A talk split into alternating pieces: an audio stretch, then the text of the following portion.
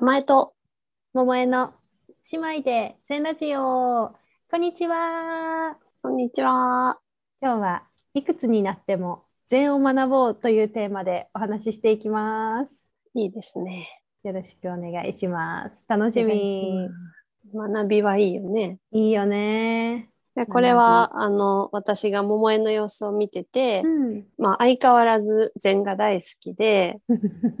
結構、あの、本が積んであったりとか、うん。禅の研究を今でも続けてるのが面白いなって、やっぱ傍から見てるとね、うん。思うわけよ。で、と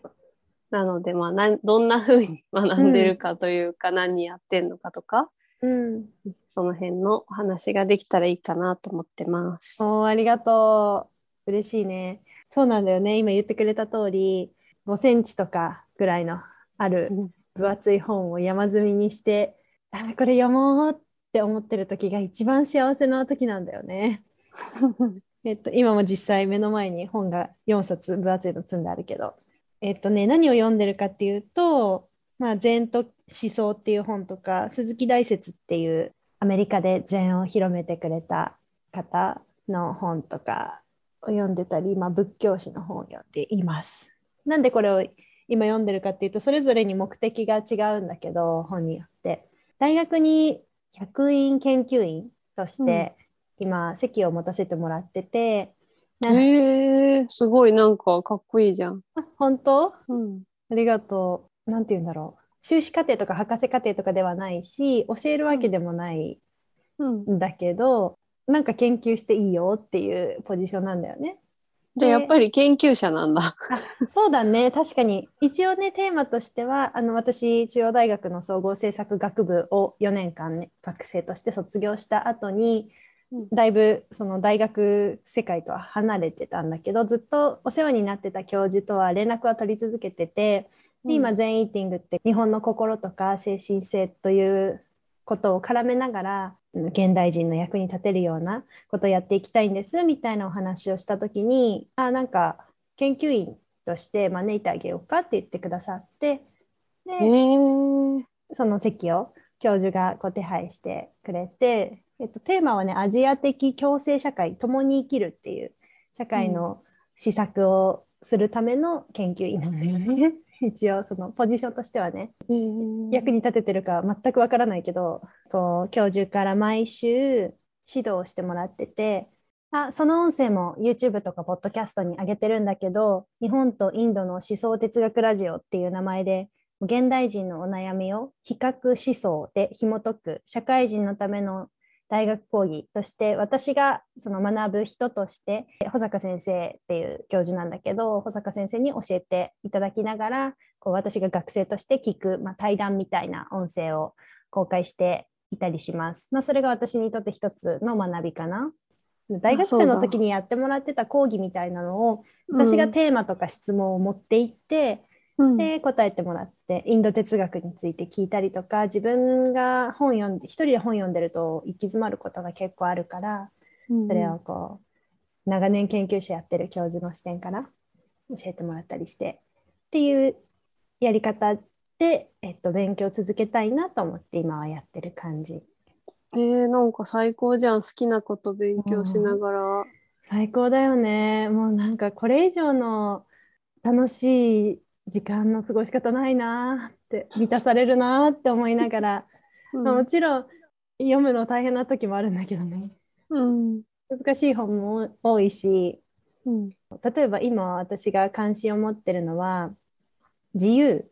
フリーダムとかリバティって言われる自由となんか日本語のもともと持っている自由の意味合いが結構違うんだよね。でなんかうんそれがウェルビーイング現代人にたとってすごいヒントになるんじゃないかなと思ってて善と自由とウェルビーイングみたいな軸でちょっとしょあの本を当たってるんだよね。それでこう、自由という単語が善によく出てくるから、まあ、自分自分自身であることっていう感じなんだ本当はもともとの自由っていうのが。へだからーそう玉江ちゃんと私でたまにあの公園の亀がうん亀という存在をしている、ちょっとうまく言えないんだけどあれなんだっけ？亀は亀をやっているっていう話で。そうそうそうそう。で私たちは往々にしてこう自分じゃないことをやってしまう。というか何かをやらないと自分には価値がないっていう、無意識にだから自分に頑張らなきゃっていう何かを課すんだけど、うんまあ、本来その亀っていうのはその例えとして出した理由は日向ぼっこして1ミリも動かずに私が見てる30分間とかただそこにいるわけ。もう亀をやってるとしか表現のしようがないっていう状態を見て、うんあ亀やってればいいんだなって思ったよって話をするんだよね。あそうそうそうなのよ。それを私たちよく笑いながら、よくそうじゃないやり方をやっちゃうからね。ついついね。ついつい亀が先生だよね。ああの。禅の教えにもあの松は松でいなさい竹は竹でいなさいみたいな松は竹になろうとするなみたいなのがあるんだけど、うん。そういうことを思ったりするあの自由をテーマにこう本を当たったりしていて、まあ、なので、今言った亀のような松のよ松は松でいなさいみたいなそういう自由さって今から生きていく私たちにとってすごいヒントになるなと思ってて現代の文脈に編み直すというかそうやって伝えていけたら嬉しいななんて思いながら本を読んだりしています。確かに今も例えば私がさこれを聞いてさ、うん。えーなんか私も今日中にみたいな、そういいう肩書き憧れるなとか思ってさうん、もう萌えがやってることやらなきゃみたいなになるとさうん、自分であることから離れるんだろうね。そうだね、まさにそうだね。そうなんだと思う。私は目の前に読む本が積んである状態が一番幸せな時間だから、一番幸せな時間は全イーティングであの提供してる時かもしれないんだけど、まあまあ、一二を争う幸せな時間だから、なんか私にとってはエンターテインメントうんみたいな時間なんだ。その学ぶっていうのが豊かな時間だなと思いながら学んでいるよ。いや学ぶのは大好きだよね。私たち結構ずっとうんお互い読んだ本の話とかシェアするもんね。そうだね、そうだね。それもなんか創発になるよね。こう、なる。違うことから入って結構重なるよね。そうなんだよね。あと、おすすめしてもらった文脈で読めるうん。からいいよね。で、学ぶことに関してちょっと考えてみたんだけどね。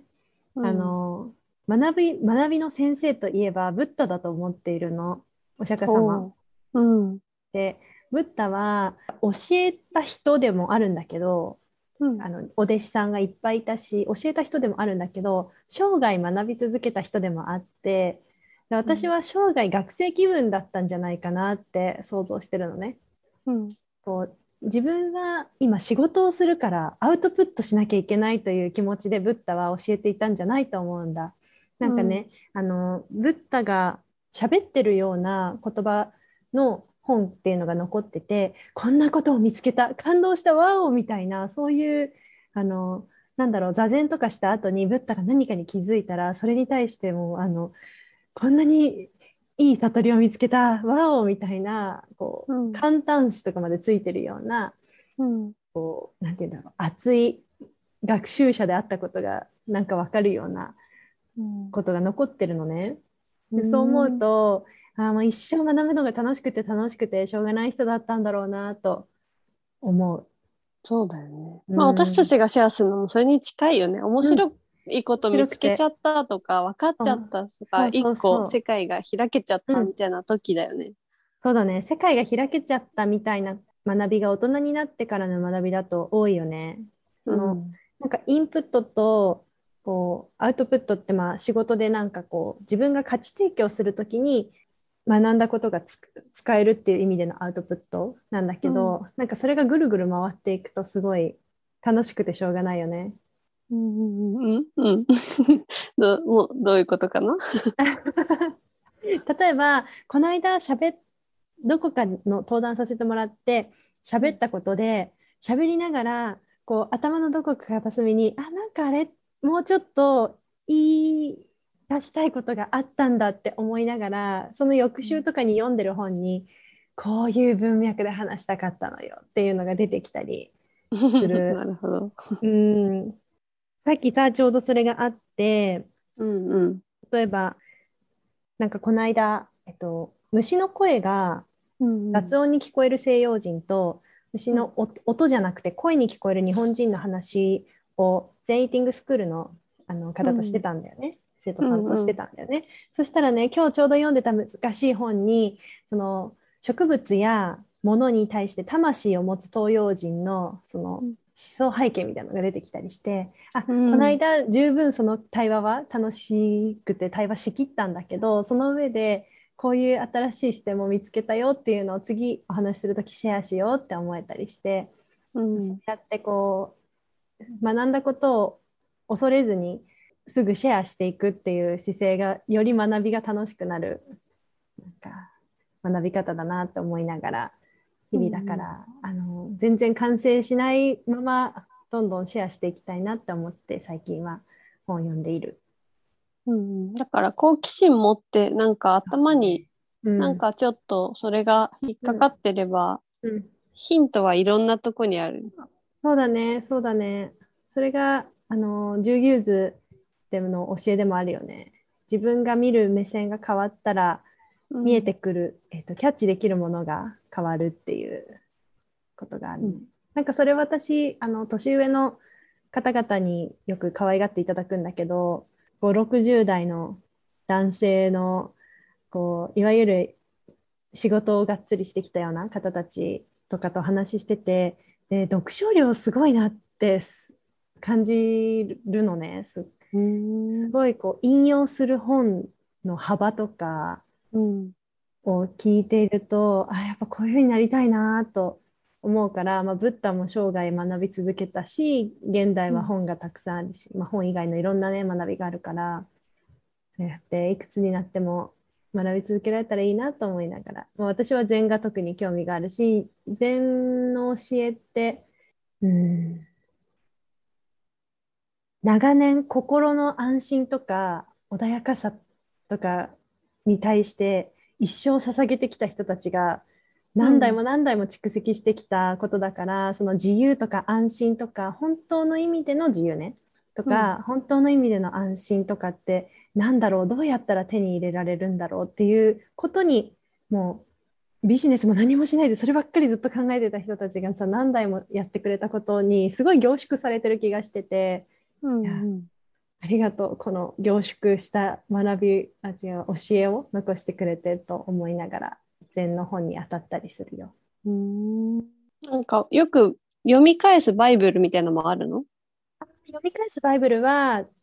鈴木大拙の禅と日本文化かな。うんうんうん。あの日本文化にどのように禅の精神が浸透してるか茶道はもちろんだけど茶道とか武道、あの剣道とかそういううんのはもちろんだけどそういう見えやすいところだけじゃなくてなんかに日本人のこう一つ一つの行いの根底に結構禅の精神ってあるよねっていうことが書いてある本なんだ。うんうんバイブルっていう意味では、うん、地図だねあの。ちょっと俯瞰して見られる。うん難しい本読んでいくと、どんどん深く深く入ってって、なんで読んでるかとか、うんその出口が分かんなくなるんだけど、うんうん。そこに戻ってくると、あ、なんかこの社会にとってどう役立つのかっていう目線がうん。取り戻せる感じが、ね。外から見れるからね。あと同じ本でもななんかさ、うん。違う時読むとさ響くとこ違ったりするよね。ある。ある。私の禅と日本文化たまえちゃんあの紙で見たことあるよね。すごい。大学4年生の時にしていたメモがあの今と全然違うことをメモしてるし、まあ、今と同じところにあの稽古弁引いたりもしてるんだけど、なんか面白いね10年経って読んでみると。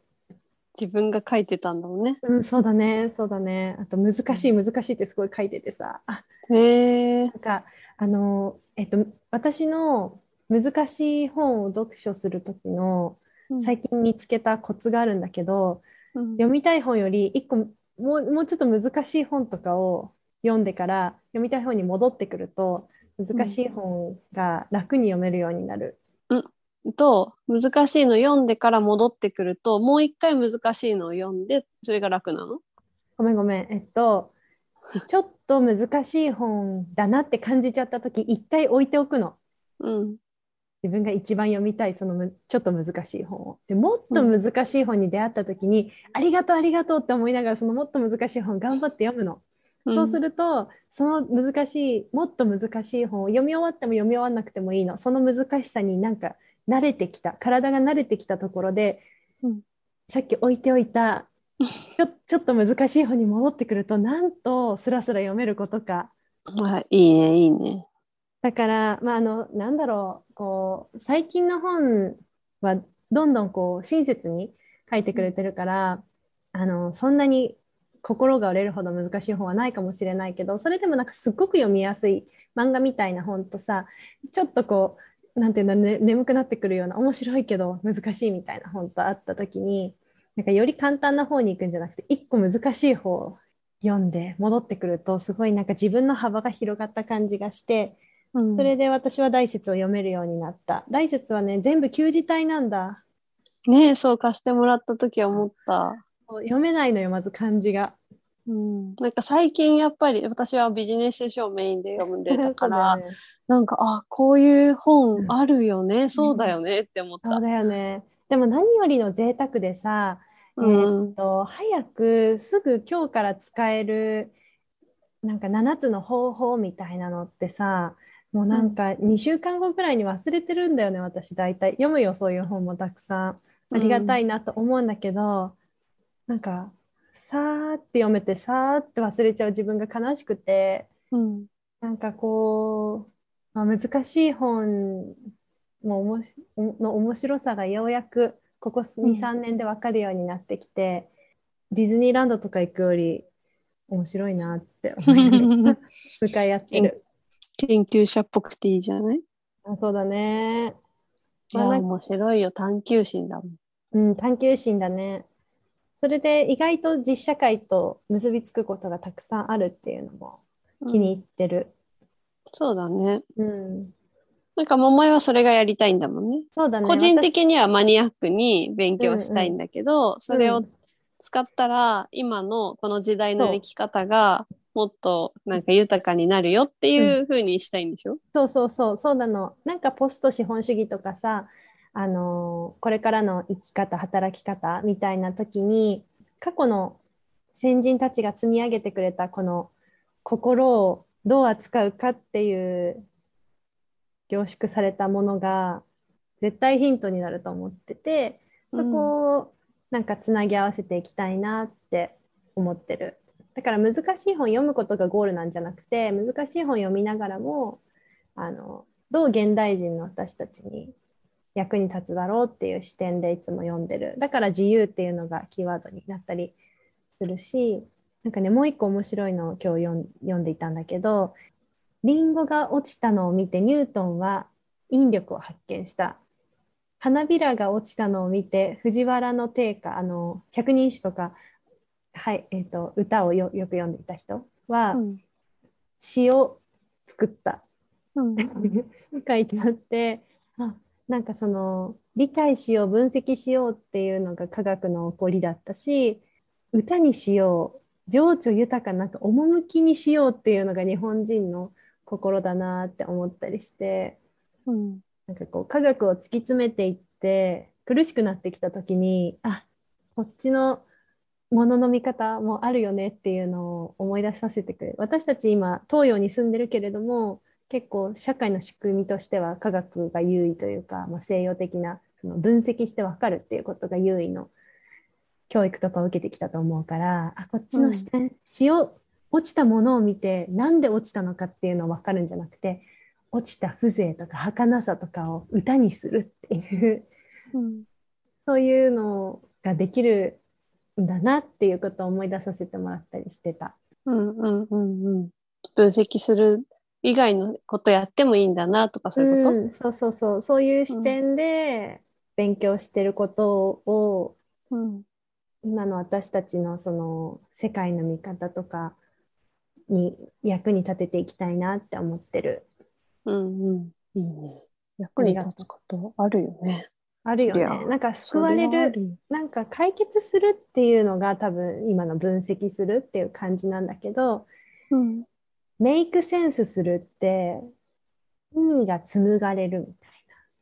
うん。ああ、それそれ、そういうことを言いたかったの、みたいな、うん、そういう解決方法っていう感じかな。自由のさ、もともとの意味が、桃江が自分、本来の自分であることだっけ、なんだっけ？って言ってくれてたけど、なんかやっぱりその、客観的にうん。通じる答えっていうよりは、ん自分にとってっていう、そうだねなんかそのやっぱ視点が違う。だからどっちもあっていいんだけど、うん。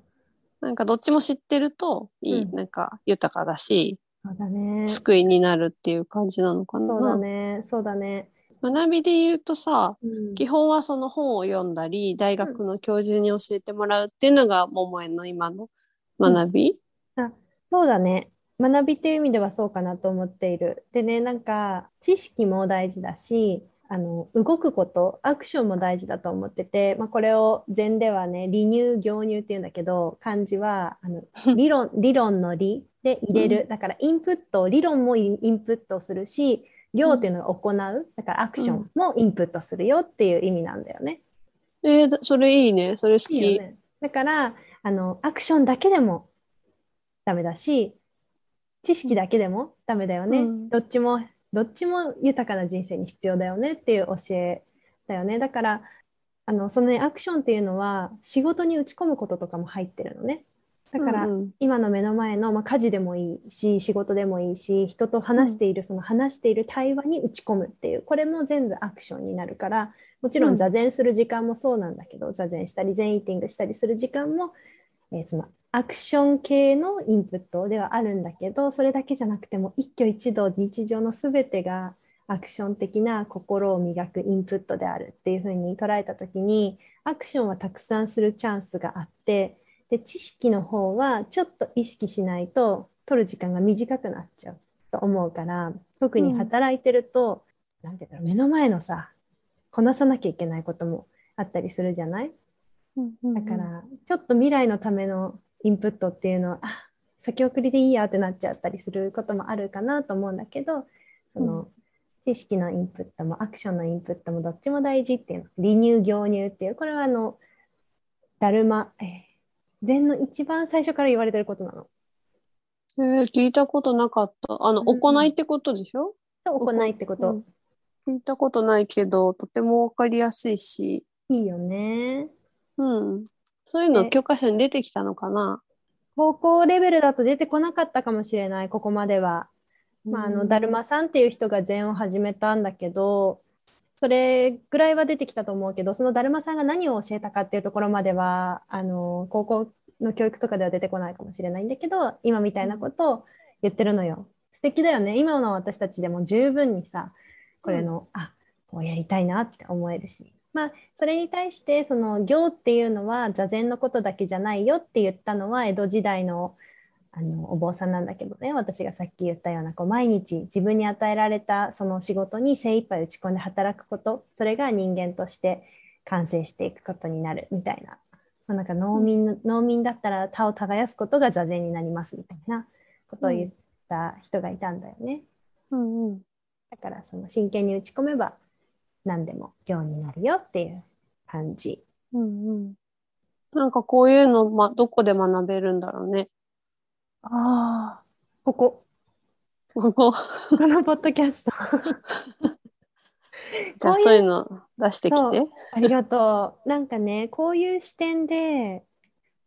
禅の一番最初のだるまさんって西暦500年ぐらいの人なんだよね。だからうん1500年前の人でさ、9年も壁に向かって何にもせずにすただ座禅してた人って言われてるんだけど、そういう人とか江戸時代にこう徳川さっき言った江戸時代のお坊さんって徳川家に影響を与えたような人なんだけどそういう人たちが言ってきたことをただ歴史として学ぶとはっきり言うと眠くなるんだよね。けど、うんなんか自分たちにどんな意味があるんだろうっていうその橋を架けられる人間でになりたいなと私は思っててだからなんかあの本も読むけどそれを現代の文脈に編み直していけたらいいなと思ってそんな風に勉強してなのでいくつになっても禅を学ぼうっていうのは研究者になりましょうとかお坊さんになりましょうっていうおすすめじゃなくお誘いじゃなくってなんか日常生活を生きる中であこういう考え方をすると気持ちが楽になるんだなっていう発見がなんか禅からの学びですごく多いような気がする。